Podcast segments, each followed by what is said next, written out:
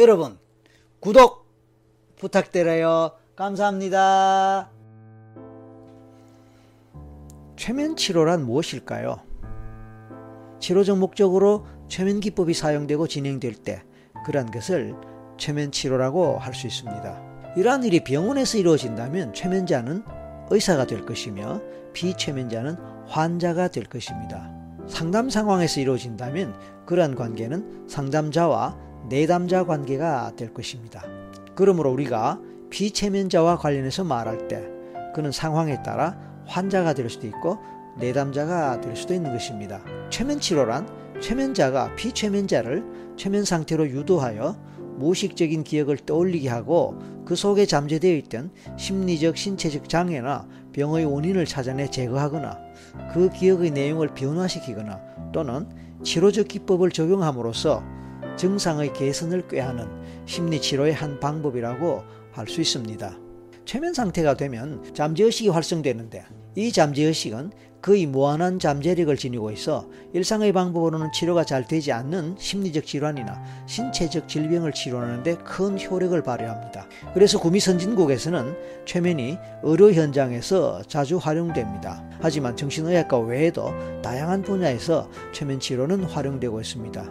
예를 들어 산부인과에서 임산부의 출산을 돕는 과정에서 내과에서 내과 문제를 해결하는 과정에서 외과에서 수술과 관련한 상황에 치과 상황에서도 다양한 모습으로 활용될 수 있습니다. 또한 이 최면 치료는 그 효과성 때문에 대체의학의 한 분야로도 인정되고 있습니다. 또한 심리학자에 의한 심리치료 현장에서도 최면치료의 효과는 인정을 받기 때문에 구미 선진국에서는 심리학자가 최면치료를 활용하는 예가 많습니다. 또한 체중 조절, 금연, 금주, 스트레스 해소, 대인관계 개선, 자신감 증진 등을 위한 자기 개발, 자기 변화를 위한 프로그램 등에서도 최면 치료의 원리와 기법은 널리 활용되고 있습니다. 물론 이런 경우에는 비의료인에 의해서 최면이 시행되는 경우가 많기에 최면 치료 기법이 의학적, 의료적 차원에서 사용되는 것은 아닙니다. 그러나 통상적으로는 그런 경우에도 최면 치료라고 말하곤 합니다. 일반적으로 최면 치료의 효용성은 특히 생물학적, 외과적 원인이 없는 증상이나 질환들에서 크게 나타난다고 볼 수 있습니다. 그래서 특히 심인성 질환, 스트레스에 의한 신체적 증상 등에서 효과적이라고 볼 수 있습니다. 각종 불안이나 심리적 갈등과 누적된 스트레스의 문제와 그런 심리적 문제에 기인하여 파생되는 각종의 신체적 문제나 증상들을 꼽을 수 있습니다.